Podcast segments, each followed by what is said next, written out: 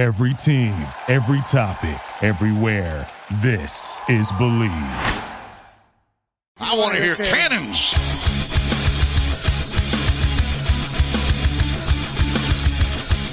Three-step drop, goes on the end zone. On ball, touchdown Tampa Bay. Mike Evans reaches up with one hand and grabs it in. Here they go again. Tempo mode, dropping to throw. Winston out and got those to the left. Cannon Fire Podcast, brother. You ain't listening, and you're missing out. Woo! And there the cannons go. Fire them. Keep on firing them. Keep on firing them.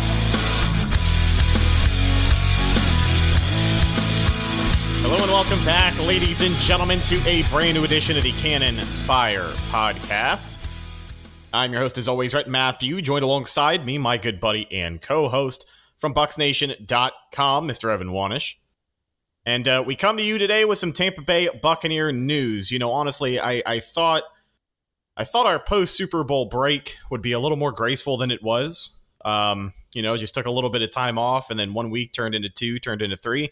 But regardless, we are back here today with some positive updates on the red and pewter pirates that we all love.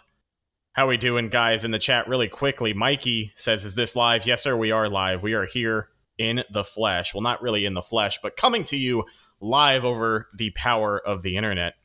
Buck Skull Gang in the house as well, ladies and gentlemen. Welcome to the pod, Evan. Long time no talk, buddy. How you doing? Doing quite well. Um, the Buccaneers are also doing better because now, after a a long process, which I, I think um, frustrated a lot of fans, uh, after a long process, they they finally hired someone. So so at, at least, you know, at, at, least they they finally hired someone, and uh, Buck Skull Gang is asking our takes on the hire, and that's what this podcast is for. So we're gonna get into all that uh, very shortly. So let's go ahead and get into it. The age old question for a lot of Bucks fans over the last month and a half is who is going to be. The- I, I, I think so. yeah.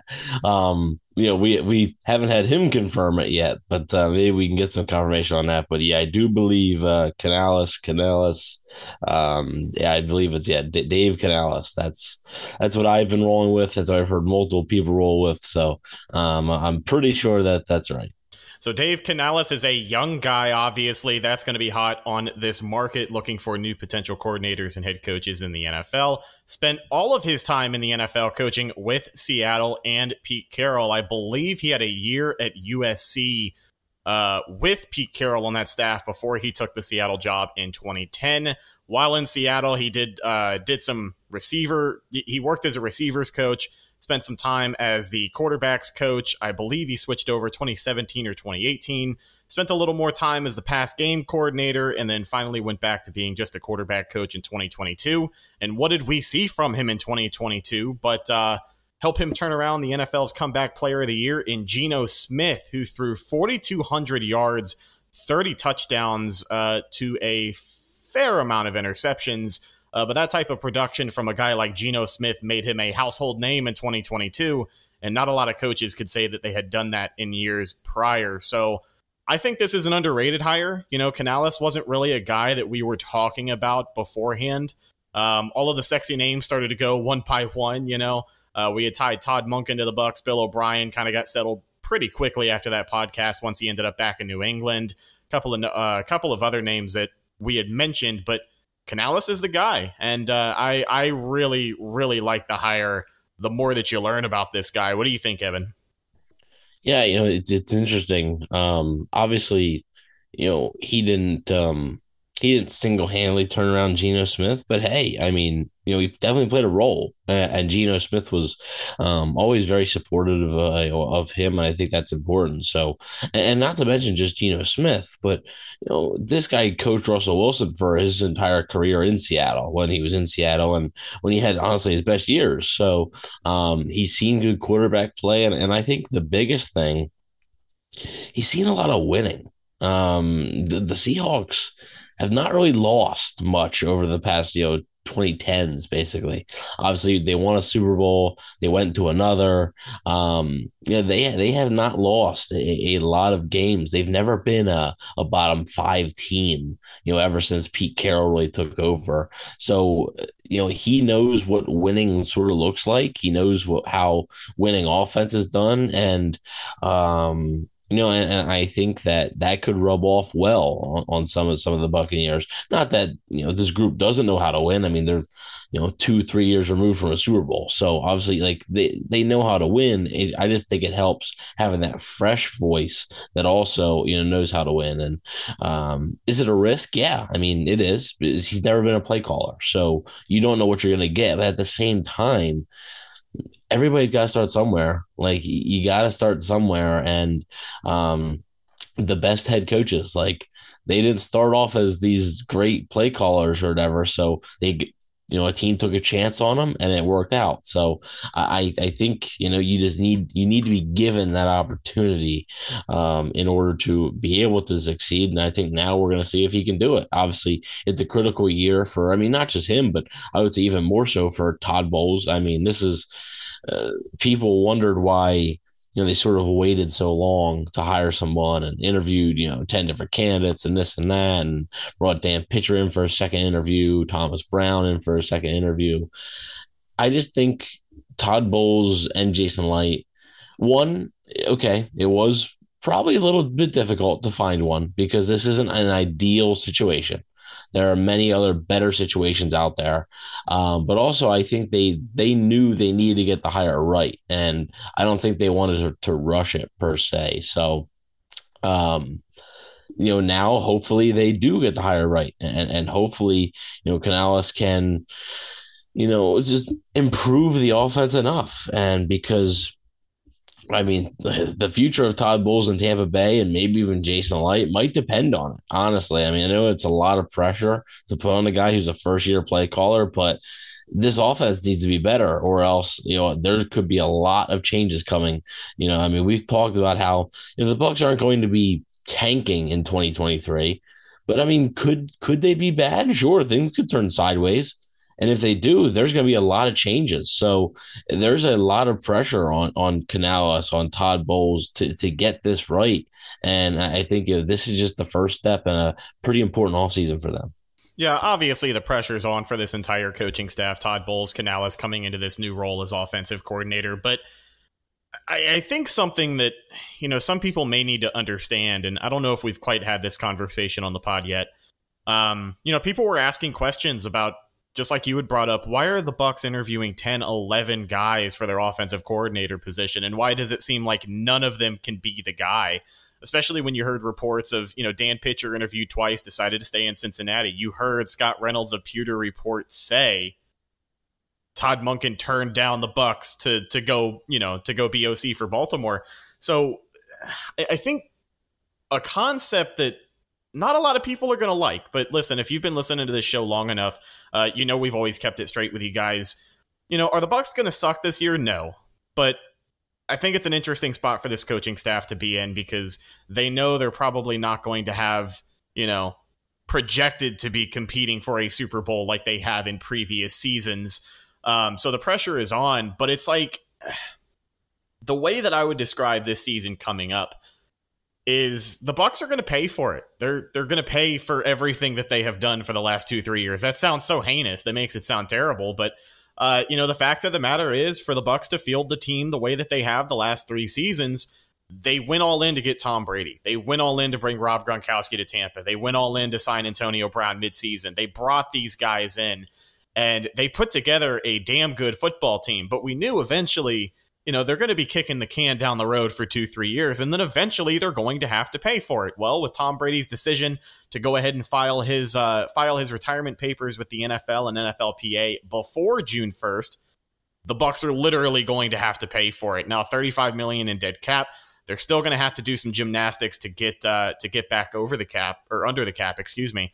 But I mean, it is what it is. We kind of knew this day was coming, right? And uh, at the end of the day, if you're Todd Bowles and you're all the other coaches on this roster, you're going to field the best team you can.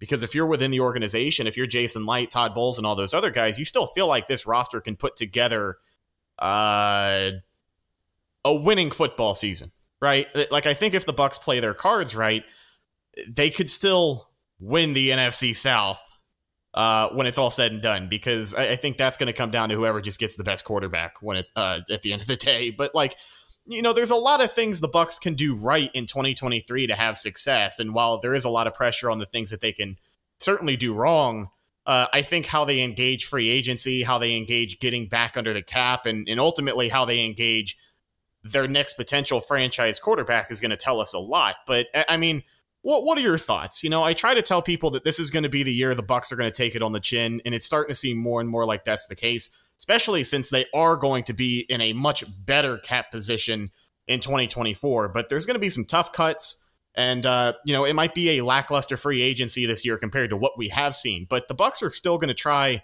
and do their best to win because these guys are coaching for their jobs. Yeah, yeah. You, that last line right there was was it. Um, because if they don't win, you know, Todd Bowles ain't going to be here much longer. So um, I would say they probably need to win at least seven games. You know, I, I would think for for the Glazers to feel comfortable um, with with keeping Todd Bowles, and if that's you know, I, and I don't think Jason Licht is completely safe either. Uh, I think he's more safe than Todd Bowles, but I don't think he's uh, completely safe. So uh, yeah, you know, take it on the chin this year. It's it's a tough balance because it's going to be more difficult to field a playoff team, but at the same time, you're going to try your best to do that. Um, and it's not impossible, it's just more difficult.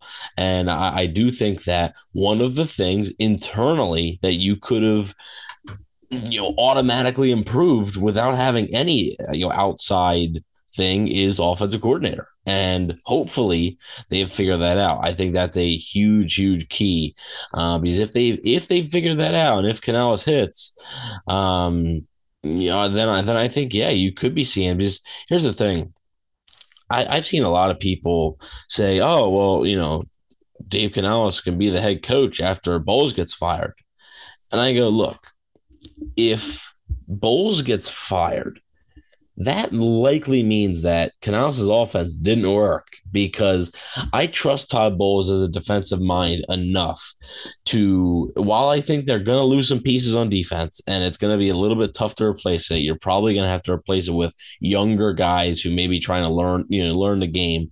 Um, I still trust him enough to field a somewhat decent defense. And the offense was so bad last year, and the defense really kept them in a lot of games. Um, that I, I think if if the offense is good enough to get Canales head coaching buzz, that means that the Bucks won a lot more games than people thought, and Bowles ain't going anywhere.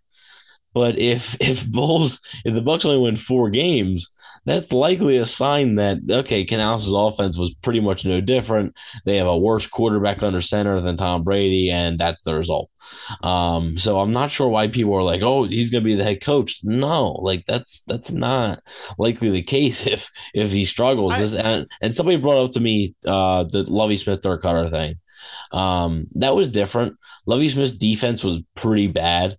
And I just I trust Todd Bowles as a defensive mind more than I trust Lovey Smith's defense.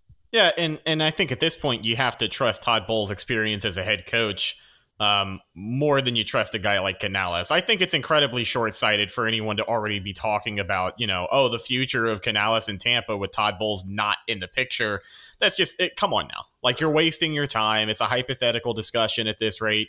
You know, they're going to focus on one season, one game at a time. And as of 2023, which we're still six months away from. I mean, yeah, we're two months into 2023, the calendar year, but the NFL season does not start until September. So we're going to have plenty to talk about between now and then. But, um, you know, with Canales and, and the offensive coordinator, with that question being answered, the next million dollar question I wanted to cover here today uh, was obviously going to be the quarterback situation because we really haven't gotten any inkling aside from uh, a couple reports that say, oh, the Bucks may have some interest in this guy. They could be expected to have interest in this guy. Maybe they want to pursue on this guy. But I, I want to talk today with you. I kind of want to run down the list. Um, you know, the Bucks have three options at, at, at what they want to do with quarterback for the 23 season. They can either look at in-house options, like Kyle Trask, Florida Gator legend make him QB1, maybe bring in a cheap veteran to be some competition come training camp, and we'll see what happens week one. They could potentially draft somebody. That doesn't seem very likely.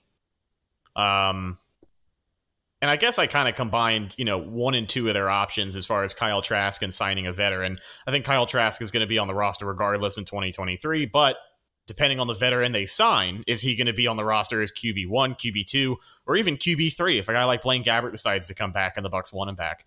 Um, let's talk about some names. All right, and I just want to get your thoughts. We'll talk about the scenario of how the Bucks can obviously end up with these particular names, but first and foremost, here's a name not a lot of people are talking about, and it is the uh, you know the veteran cheap free agent route.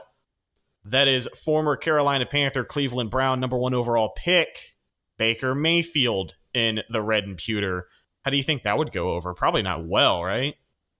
Um, so here's my thing, and, and real quick, uh, Cody in the chat, uh, I'm not frozen. I just can't contain my excitement for Dave Canales. So uh, that is that is me. Is that big just, cheese and face we all yes, know and love? Yes, yes. I was so excited when Byron Leftwich got fired, and now I'm equally excited for for this hiring. So, um, here's the thing, and why I'm actually I'm more in on Baker now than I was beforehand because we just saw the influence that Canales might have had with Geno Smith. It's a very similar situation. Um, I don't think Baker's going to cost a ton. It, look, he's going to be on his. This is going to be his fourth team in a year. Like he was this year at this point last year, he was still on the Browns. he was still on the Cleveland Browns, believe it or not. And um, I, I am more intrigued by Baker now because if Canales can turn around another pretty high draft pick, I mean, this was a former number one overall draft pick. You know, there's talent there, and he's won in the NFL. Not a ton, but he has won. It's not like he's, uh, you know, the Browns were terrible every year with him. Um, I just think there could be a little bit more there. And is there more of a risk? I do, because I think his his lows are pretty low. But I also think if you unlock some potential, you have the potential to find your quarterback for the next three, four years. And then you don't have to invest draft capital in it right now. You can focus on improving the rest of the team. So I'm not saying that's going to happen, but I, I think it might be worth the chance. Sticking with the free agent conversation, a guy that has been tied to Tampa Bay before, especially during the Brady years for some reason, but I would say even before that. I know the Bucks were pretty deeply involved with Jameis Winston, but there would always be some quarterback talk, some murmurs around the end of the season. Uh, but the guy that I wanted to talk about, another potential free agent, Jimmy Garoppolo, the former San Francisco 49ers. I, I honestly, I'll give my take on this one first. Um, one seems to be he would be a little more of you know, a pricey option for Tampa Bay. I don't feel like it would be impossible, but I think you would have to definitely make some more cuts than you would be comfortable with and sacrifice some money in other places. But, you know, to the argument of people that say Jimmy G wins, uh, you know, Brock Purdy also won in that same system. we, we watched it happen. And if it wasn't for that collapse in the playoffs, who knows how that game would have gone in the long run. But with Jimmy G, man, I just, I feel like, you know, maybe Canales can bring another fold into this offense that allows Jimmy to work, but I don't know. I just think it would be a lot more of the same of what we saw this year. like I, I, I, I don't know, man. What do you think on Jimmy G? Yeah, I, I think he's going to be a First off, let me just ask if it's likely or not. I don't think it's as likely. I, th- I think he's going to be a bit more expensive. No, I mean Mike Garafolo, you know, has said that the Buccaneers will have interest in him, but he also noted that he might be a little too expensive, which I, I think would be the case. So, um, yeah, I I wouldn't be in favor of it just because, like you said, um, you know, that San Francisco offense, look, I, I know it's not plug and play, but like you still need to be a decent quarterback. It's not like you can throw anybody in there. But when Brock Purdy, a seventh round pick, is playing that well, that's clearly a sign that like it's more about the coaching staff and the team around you than it is the quarterback. And if you look at Jimmy Garoppolo's stats in the playoffs, it's not very good. So he's been really carried by his team around him in the playoffs. Um, that Super Bowl, he was up and down. If he makes that throw to Emmanuel Sanders, uh, they might win it. He missed the throw. So, I mean, that's a clutch moment right there. Uh, NFC Championship game last year against LA, he, he didn't play that well. So, uh, you know, I, I, don't think that would be the smartest route. And to me, because signing a guy like him would just mean that you're probably uh, kicking the can down the road a little bit. Not not too much, not too crazy, but you're going to have to kick the can down the road a little bit. And is It Jimmy limits- Garoppolo it is he limits is he worth do it? elsewhere. Yeah, and is he worth that? Like he, you know, Tom Brady, that's one thing. You know, if you can sign Lamar Jackson, that's another. But like, is Jimmy Garoppolo worth that? Probably not. So I, I don't. Well, I also I don't think it's likely. So I don't think we'll have to really face it. Um, I also wouldn't if I were the Tampa front office. I, I would not personally um, suggest that. couple of free agents from the NFC East I want to uh, put on the slate for you. Our buddy I, Corey. I, I, I, yeah, I think G Vegas is a little bit ahead of you there uh, in the chat. I think he, I think he's reading your mind there yeah. of one guy you're gonna name. Well, certainly one guy, but uh, Corey Fleming had the other one first, and it really got me thinking. A name that absolutely nobody has brought up, but we know that. Um, I mean, we know he's a competitor. That's that's for sure what we know And- about the guy. And I think Bucks fans are familiar. Yeah, uh, you know, probably played his best career game against Tampa Bay in the playoffs all the way back in 2020. Crazy that it feels like it was almost three years ago now. It Um, was. Taylor Heinicke, what do you think about that? Yeah, I, I, wouldn't hate it. Um, I really wouldn't. Uh, he's gonna be cheap. Um, And that, now, not to interrupt you, but how old is he? He's he's got to be like 30. late 20s, right? he's 29 or 30. Yeah. Um, so uh, he's going to be you know, cheaper. He's not going to cost a ton. And, you know, just he seems like a dude that everybody in the locker room loves. Uh, Taylor Heineke is 29. Um, so yeah, he's 29. Let's see what he'll be week one. Okay, he's about to turn 30. Um, so I mean, obviously, this isn't a long-term option. And honestly, most of these guys we're going to talk about are probably not long-term options. Um, as Cody Haynes says, my favorite ventriloquist, Evan Wanish. Thank you very much. I've been um, really studying, honing my craft for the past few years. I'm, I'm glad to be able to put on full display here. Um, you used to you used to do it a bunch back in the day. Back I used to like- do it. Yeah, Yeah. Me, me, me and Jeff Dunham would do it uh, on the road, uh, and then I just I got too busy and I, I had to let him go. So he he If you- ran with my idea basically. If you go to some of the older video podcasts here on YouTube, you could probably find some of, of Evan, if not both of us, sitting there doing the uh, the ventriloquist act. Yeah, yeah. Um, so yeah, I wouldn't hate Taylor Heinicke. I, I think like, and he always he plays like he's got a chip on his shoulder, man. I mean, this guy was in the XFL playing for the St. Louis Battlehawks. Um, then he gets signed to to Washington, and nobody gives him a shot, and he plays well. Like he plays well. He was the only team in the regular season. Now I know he didn't do a ton, but he played well enough to beat uh, the the Eagles with Jalen Hurts in the starting lineup in the regular season. The only team in the regular season to do that.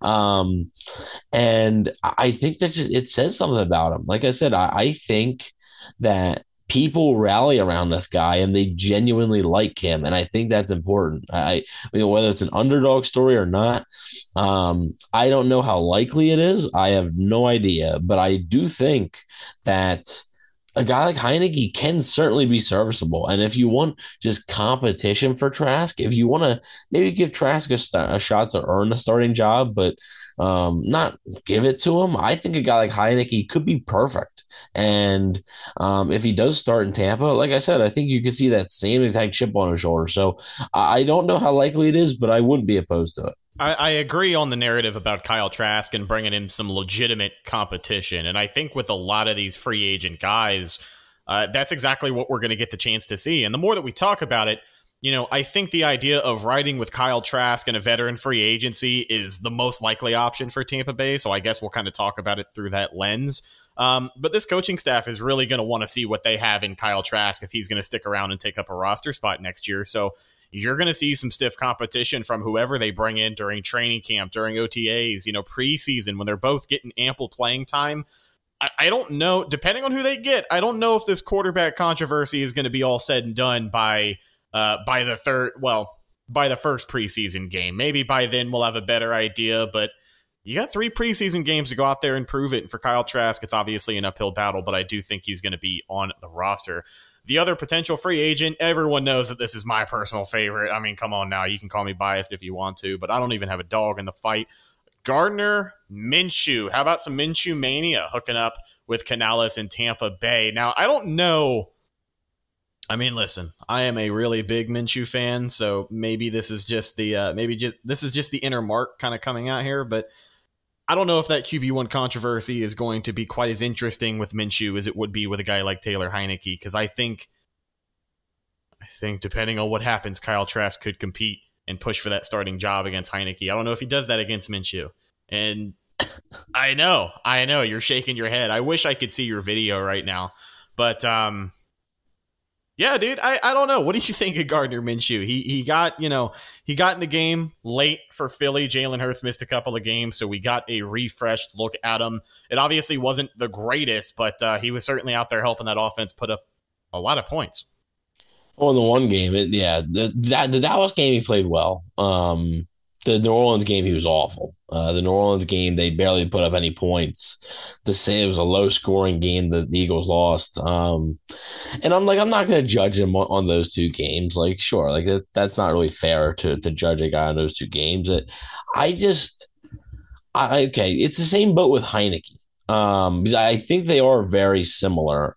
Uh, Minshew may have more upside, and, and I think listen, he does I'm have a, more I'm upside. I'm a big Minshew mania, Mark, but I will I will tone it down and say that I think Heinicke and Minshew are probably closer in skill uh, than I would like to admit here. Sorry, I didn't mean to stomp on your point. No, no, it's fine. Uh, I, I think Minshew has more upside than Heinicke. Like, I think if you catch lightning in a bottle with Minshew, with like the whole, I think he's another guy that just the locker room likes him. Like I just think he's another one of those guys that plays with a chip on his shoulder, and I think they are very similar. I, I think with the more upside, that Minshew does have more upside, but I just yeah, I I don't know.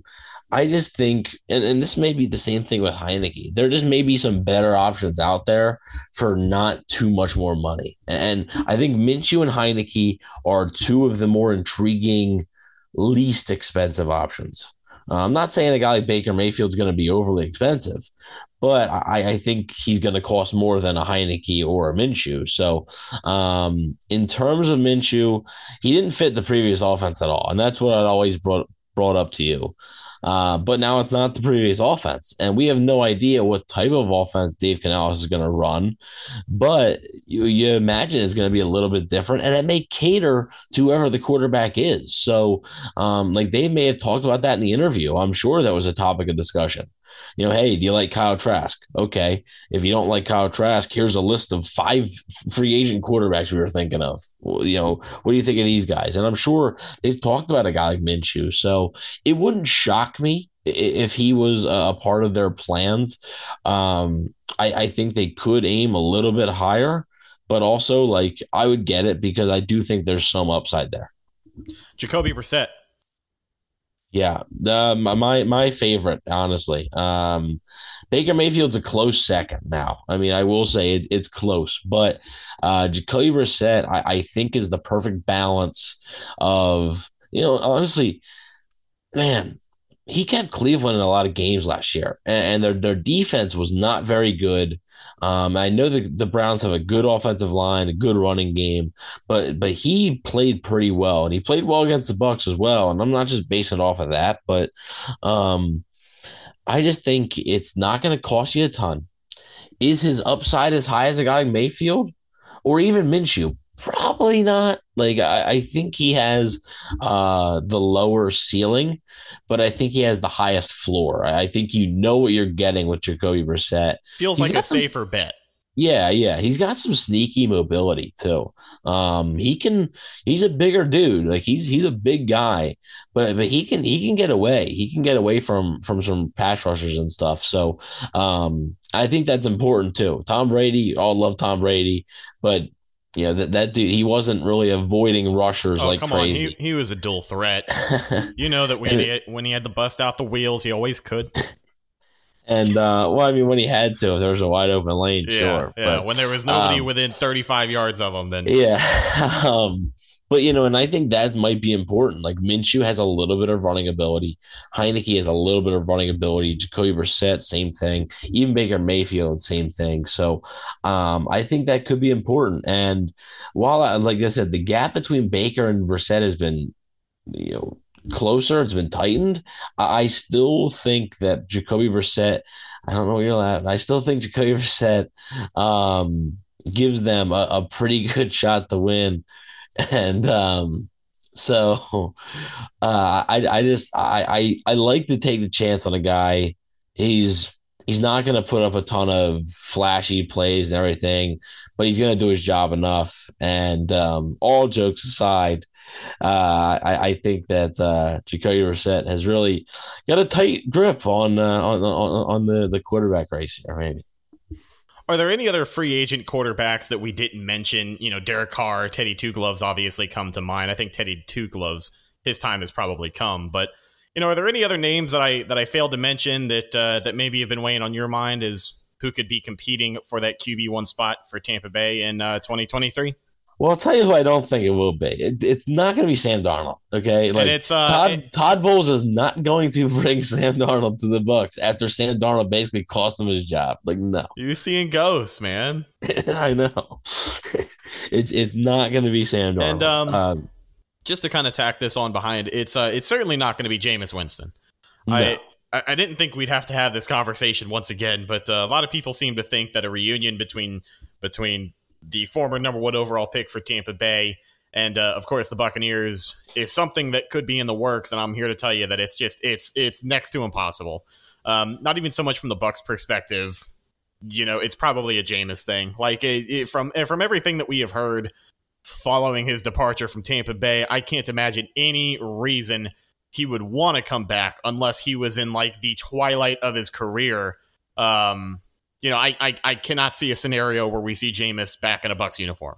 No, no, no. Um, another, I mean, another few things. Uh, guys like Daniel Jones, I don't expect to go anywhere, and then of course Geno Smith, which obviously that is notable now because of Dave Canales.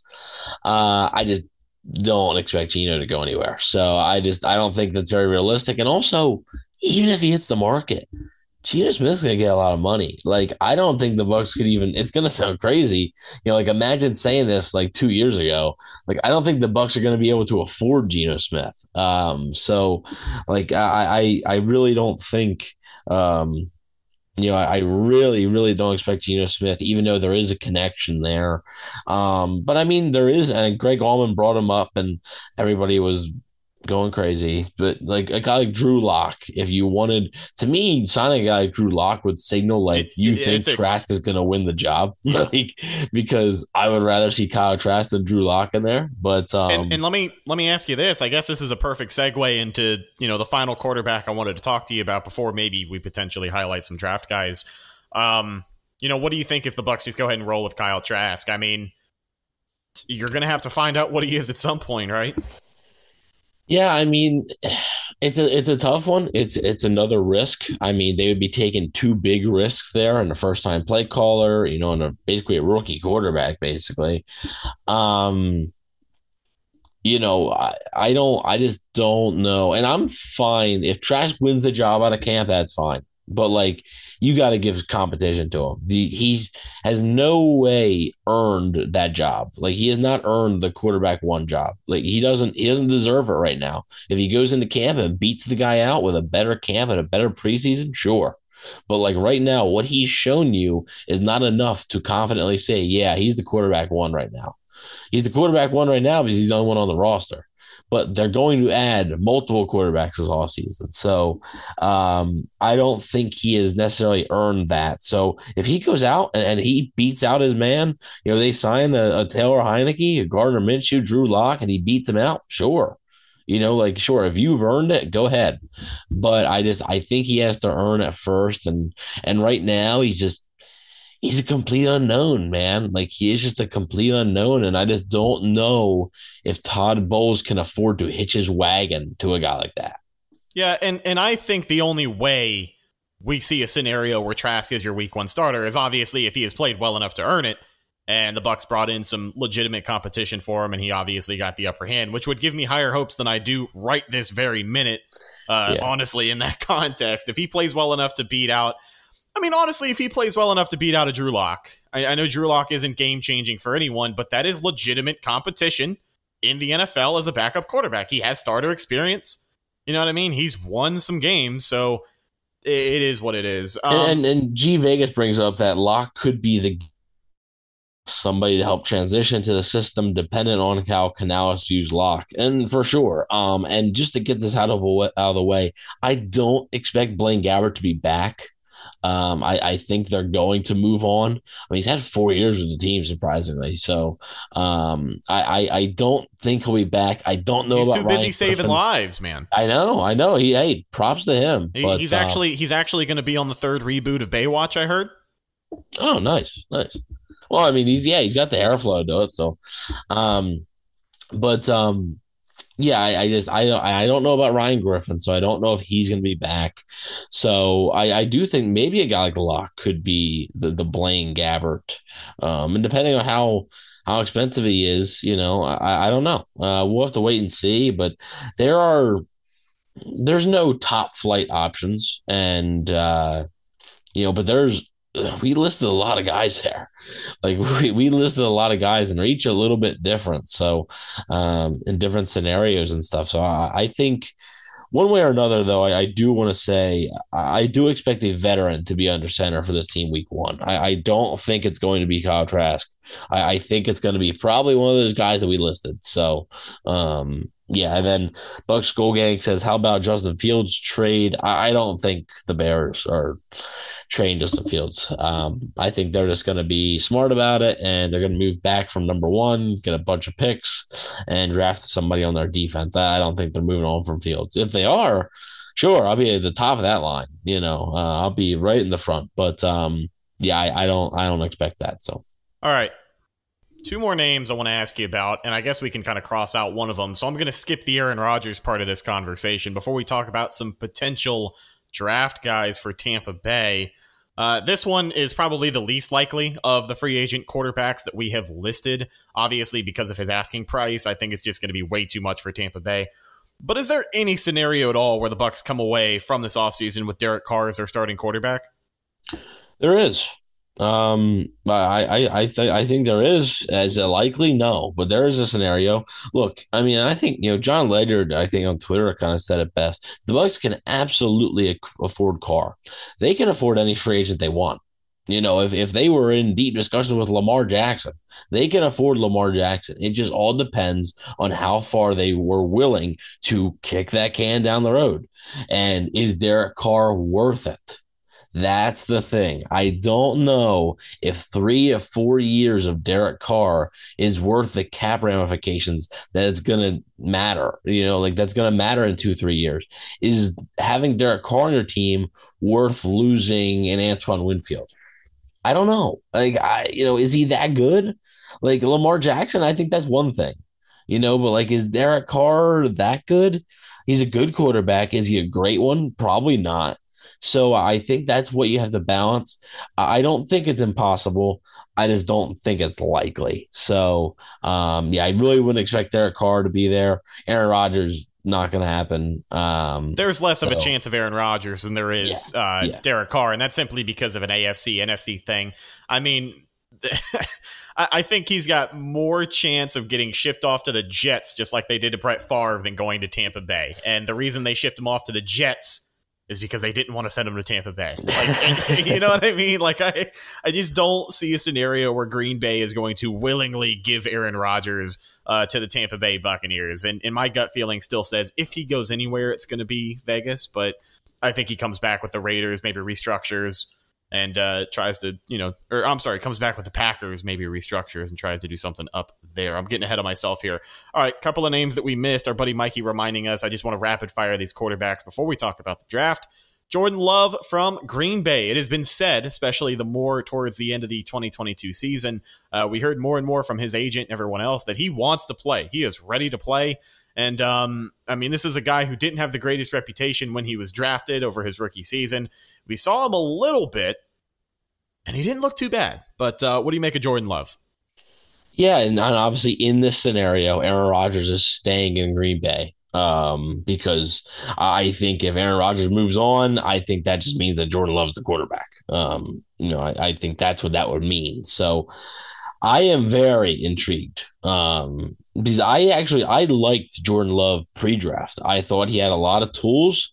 Um, know, I just I, really I really thought he had a, lot of the tools that you wanted in a quarterback. I thought he was a very raw prospect. He was going to take a little bit of time, and he has taken a little bit of time. And um, you say you know when he got drafted, a lot of people had a lot of things to say, and and I I always felt bad for him because he didn't he didn't ask to be put in the situation that he was put in. Yeah.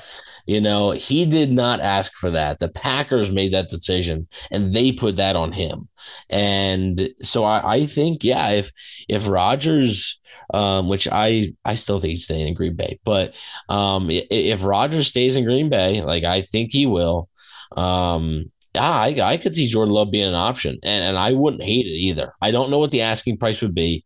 Unfortunately, the sweet spot for an asking price would probably be what the Bucks don't have, and that's a fourth round pick. Like I don't know if I'd want to give up a third, maybe a third next year. I don't know about this year, but uh, yeah, the Bucks don't have their fourth this year, so I would maybe try and offer like my fifth this year and like a third next year or something. I don't know, um, but you know I would be intrigued, and I, I would certainly be intrigued, and I think that's a guy who, if he hits, that can be your franchise quarterback for the next seven, eight, nine years. So um, I am I am very intrigued by the the possibility of Jordan Love. Another backup quarterback from the NFC East. He was able to win quite a few games with the Cowboys and looked serviceable doing so. That is Cooper Rush. Could he be a potential option for Tampa Bay?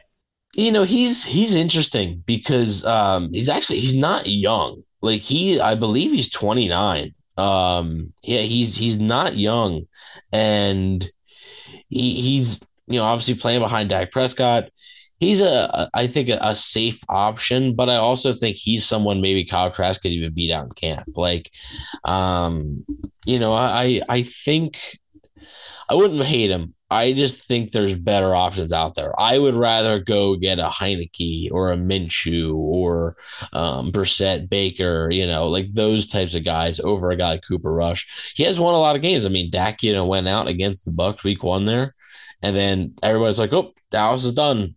And then Cooper Rush came in and he went what three and one as a starter or four and one as a starter. So um, really kept them alive. And then Dak came back. So uh, and his only loss was against Philly in Philly. And I mean Philly was just ridiculous this year. So um, I, I, do think he could be an option, an under the radar option that I don't think a ton of people are discussing. Um, but I just I I would personally aim a bit higher. All right, this guy is is not a free agent, if I'm not mistaken. You can correct me if I'm wrong here, but uh, he was mentioned in chat. He's that not. is 49ers, uh, 49ers quarterback Trey Lance. Good God, words are hard. Uh, Bucs would have to figure out a trade for him, right? Yes, yes, he is. He's not a free agent, um, and with Brock Purdy's injury, I think this shoots down any possibility of that. Uh, Brock Purdy's going to miss about six months. Um, it's actually the same injury that uh, Bryce Harper had uh, for the Phillies uh, with the, the yeah I know with, with the with the with like the UCL. Um, Harper was able to come back after about two months, but he couldn't play the field because he couldn't throw. Um, so obviously Brock Purdy um, is going to, you know, not be able to throw for a little while. So I don't think the 49ers are going to be trading Trey Lance. Uh, if they are, I am intrigued. I was very, very high on Trey Lance pre-draft. I thought the 49ers made an excellent decision. Um, and I wouldn't hate it. I just think that the, at this point, with Purdy's injury and all the uncertainty there, I, I would expect the 49ers to probably hold on to Lance for now. All right. Let's wrap things up with some potential draft options for Tampa Bay. While we can both probably agree that a veteran on a cheap deal is going to be the most likely option, uh, you can obviously never rule out the Bucks looking at something in the draft. You know, if March comes and goes in free agency, uh, the Bucks haven't really brought in what seems to be a serious quarterback with the 19th pick in the draft or anything else if they decide to move around uh, they could take one of these guys now i don't want to highlight every single college quarterback because the fact of the matter is Um, you know, the Bucks aren't going to have a fair shot at a lot of these guys, but a few of them that were on my mind I wanted to mention, and then of course any on your list we could possibly talk about as well. First and foremost, this is probably the one that I like of the list. Uh, University of Kentucky quarterback Will Levis. What do you think of that in the red and pewter? I'll tell you, um, he is going to be the boomer bust player. Um, is like immediately, I think. Like Anthony Richardson, and we'll get into him. Uh, I think he's like the real boomer bust player, but that's going to take time. I think Will Levis pretty much right away. He's either going to be great right away, like one of these rookie quarterbacks that just comes right out of the gate and, and shines, or it's going to be pretty ugly. And I just I don't know if there's in between there. I, I like the tools, and a lot of NFL teams are going to like the tools, uh, the leadership ability, everything like that but at the same time, a lot of the tape doesn't back it up. So he's just been a, very inconsistent. And personally, uh, I still think you know he'd be worth drafting in the first round, but he's just he's my quarterback four. Um, so I you know, if he's there at 19, that's one thing. I, I would not be trading up for, for that type of guy. Um, if he's there at 19, I would strongly consider it. I think that's worth the risk. Um, but I just I don't know if giving up future assets uh, would be worth it to acquire a guy like that. Hendon Hooker from Tennessee. Yeah, this one, this one's actually this one kind of sucks because like if he was healthy, I'd be all aboard. Um, there's two things that are really going against him right now. One, the torn ACL. That's that's going against them pretty hard. The other, is 25 years old. Like the 25 year old rookie is a tough pill for me to swallow. Like it just, and that's at any position, but most importantly, quarterback. I just I don't love like I mean Brandon Weeden go draft him when he was 28 like and obviously I know that's different but like a 25 year old rookie like man I understand and maybe this dude okay he, oh, he might not have a lot of developing to do. Maybe he's already pretty much developed. Okay. But like what's his prime gonna be? Like three or four years? Like I just you know assuming he's not gonna start this year because of the injury and the learning curve in the NFL. Okay, so now he's starting next year when he's 26. Let's say he needs a year or two of development. By the time he's 27 or 28 is when you finally get him. And then he's going to be good for what, four or five years and then done? Like, I just, I don't know. Now, I mean, if he's available in the second round, maybe. I think if it weren't for the injury, he'd be a first rounder. But if he's available in the second round, maybe. I personally, I think he's going to go in the second round, but I think it's going to be before Tampa's pick. Um, so I, I, I do think um, I'm in, I'm intrigued by him, but there's there's significant drawbacks there. Now, you had mentioned Hooker is maybe one of the uh, quarterback prospects who could fall in the draft later than people expect. Here's another guy that I think could fall farther than uh, a lot of people expect. And listen, this is coming from a Gators fan of all people, but that is Anthony Richardson, number 15 quarterback from the University of Florida, coming off of uh, a pretty interesting final season with the Gators before declaring for the draft. I mean, week one of college football after that win, everybody was ready to, uh, you know, to call him a Heisman candidate by the end of the year, everybody had seemingly forgotten about him with uh, Billy Napier's first year as the head coach of the Gators. I, I you know, this one seems kind of open and shut, but there's obviously a lot of Florida homers. There's a lot of Florida State homers who are going to have a lot of bad things to say about him and Kyle Trask. But I just really cannot see a scenario where the Bucks pick up another young Gators quarterback, especially a guy that is even more of a raw player than what Kyle Trask seems to bring to the table. Uh, but what are your thoughts on on potentially Anthony Richardson in Tampa Bay? He does obviously bring, you know, a little more variety to the position, but you know, Canales is going to have his hands full regardless. What do you think of uh, you know, Anthony Richardson potentially ending up in Tampa Bay? Yeah, um, and like I said, he is the guy that I, I think he is either going to be like the next level version of Cam Newton, or he's going to be bad. Like he's going to flame out. It's not going to be pretty. Um, I just, yeah, again, you're going to have to probably trade up for him. He's my quarterback three. I like, I love the tools. It's just, again, sometimes that tape wows you, and other times you're like, what is this guy doing? Um, he's a younger dude, hasn't had as much experience. I mean, the, the athletic ability is just, it's off the charts. Um, really, I mean, for today's NFL, he is everything you want. I mean, everything. Strong arm, um, fast, you know, athletic.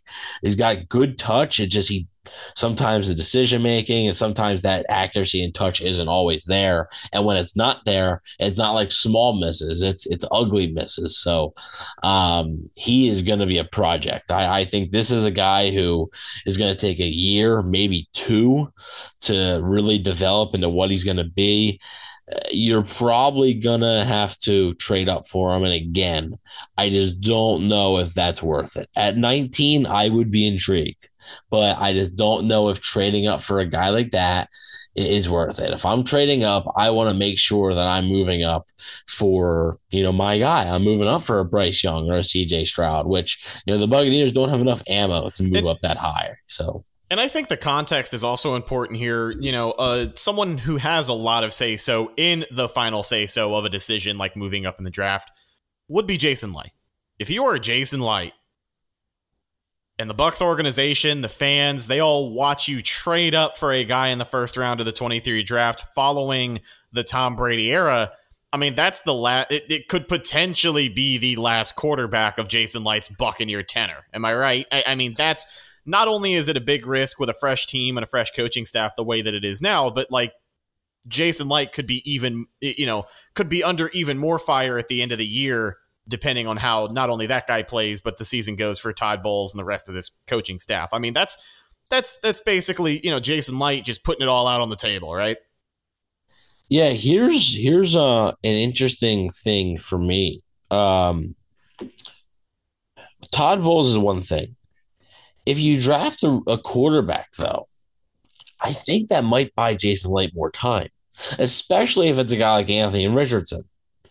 Because if Anthony Richardson, if you draft Anthony Richardson and he, and he doesn't start, let's say it's either Kyle Trask or let's say it's a Baker Mayfield, Jacoby Brissett, Jason Licht can just go to the Glazers if the Bucks only win five games and say, look, like we have this guy. Like we have so, our first round quarterback. We have our franchise guy. Need to give him time to develop. That may buy Jason another year or two. This is oddly specific, but I, you know, in the scenario that he does trade up, I mean, what happens if you? Uh, well, never mind, because I guess the Packers already answered that question. I was going to say, what happens if you trade up for a guy and he doesn't start? Yeah, yeah. I mean, you know, it's um, I don't think it, it's the end of the world, but like um, you know, and I and I like what the Packers. I like the the idea that the Packers had. I, I do. I like that idea. I just think it was horrible timing. I mean, Rodgers had given no indication that he was done playing. He was still playing at an extremely high level. Um, and I mean, he's one of the best quarterbacks in the NFL. It's not like it's the Chiefs with Alex Smith and then they draft Patrick Mahomes.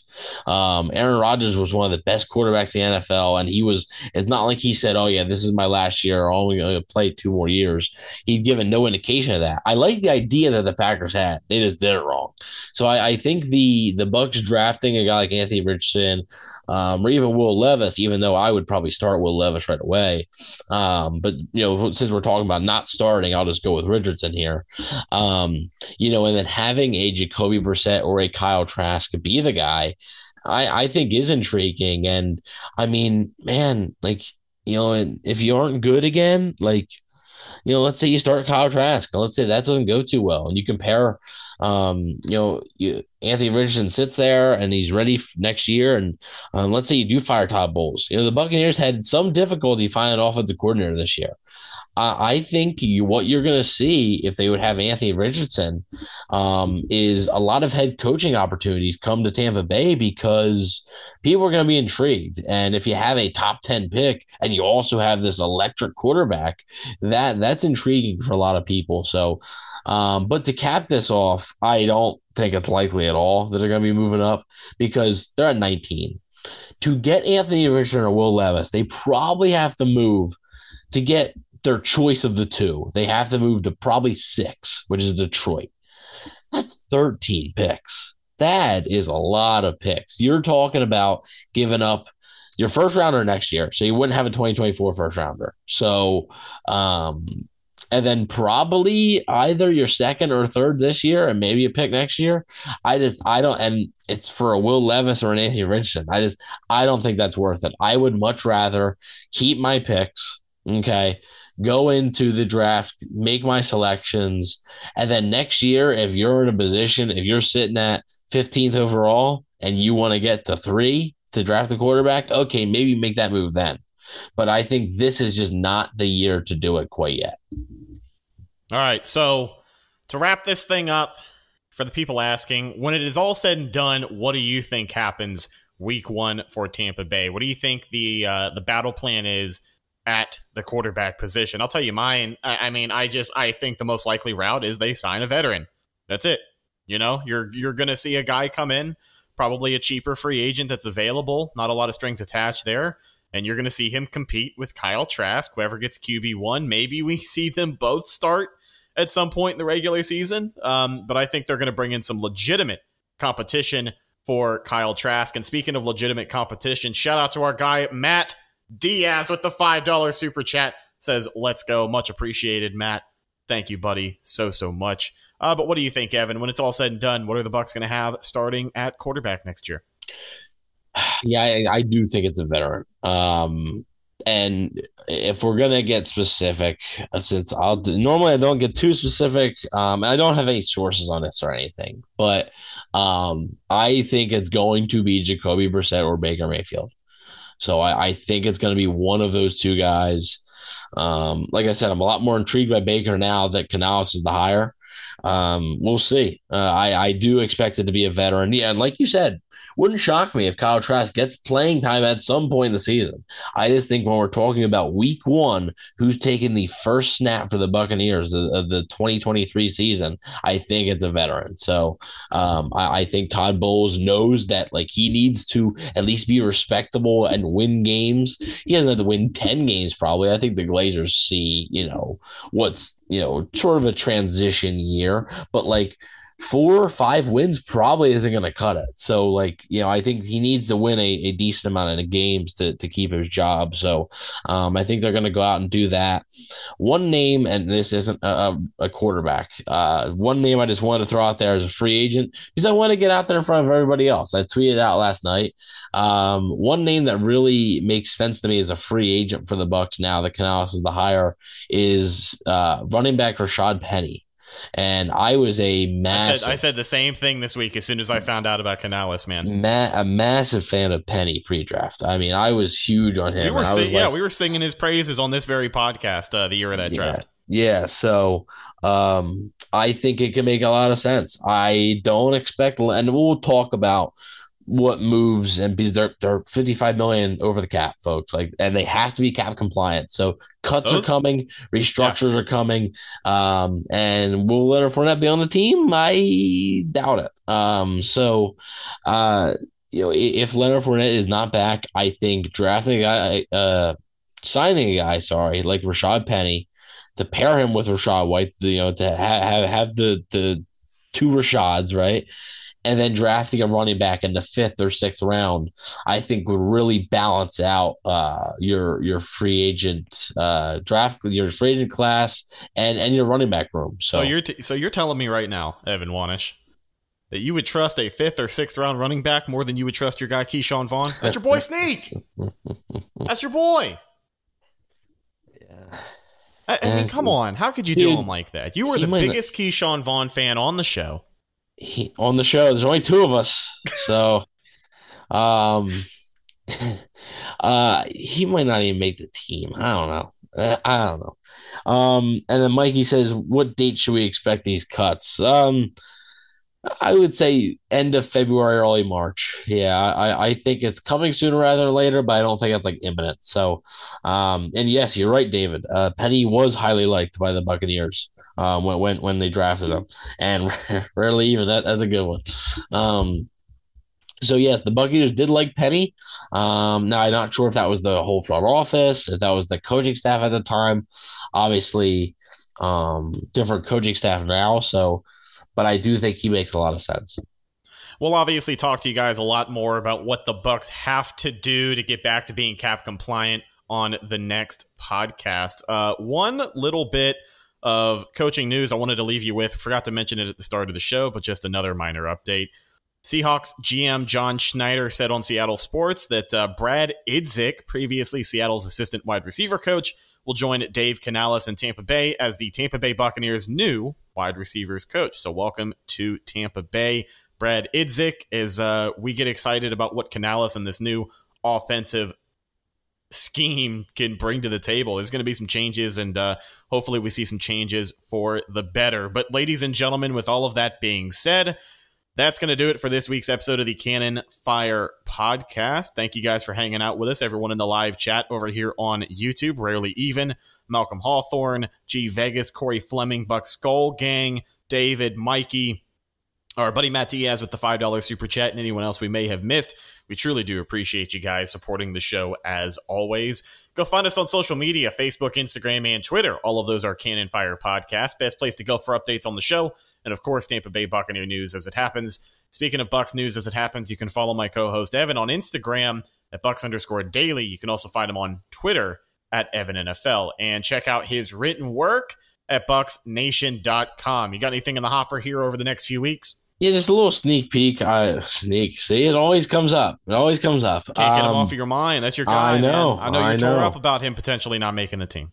I know. I know. Well, rarely even also said playoff penny. So that would be instead of playoff Lenny, playoff penny. Um, G Vegas, way to make my Friday morning. Well, we appreciate you spending your Friday morning with us. So, um, Also, just Yeah. a just a cool bit from uh, really even here. Brad Idzik's dad, John, spent 12 years as a Bucs Yes. executive, so a a bit of a reunion there. Yeah, yeah, for sure. And um, you know, just in, in, in the hopper, I got uh a little little preview. I haven't really teased it much, but I'm just gonna be highlighting why I think the Buccaneers should avoid Jimmy Garoppolo. Um, so uh, I don't think it's likely, but I'm just gonna highlight why some of the reasons I I think it'd be smart to sort of avoid that going that route. And it has certainly been reported that the Bucs could have interest, with the quote being uh, they want to retool while staying competitive. So we'll keep you guys updated with everything Buccaneers as we know more from the quarterback position to uh, some of the cuts that are going to be along the way. Keep it locked right here for more Tampa Bay Buccaneer news. But that's going to do it for this week's episode. I am your host, Rhett Matthews, signing off my co host, Evan Wanish. We'll talk to you guys sometime next week. Um, we'll keep you updated on everything Red and Pewter between now and then. We'll talk to you in the next one. Thank you again for watching. Sorry, I always kind of break down here at the end of the show. Uh, words are hard. Thank you guys for watching. Have a great weekend. We'll talk to you soon. Until then, and as always, go Bucs. For the ones who work hard to ensure their crew can always go the extra mile, and the ones who get in early so everyone can go home on time, there's Grainger, offering professional grade supplies backed by product experts so you can quickly and easily find what you need. Plus, you can count on access to a committed team ready to go the extra mile for you. Call, clickgrainger.com, or just stop by. Grainger, for the ones who get it done.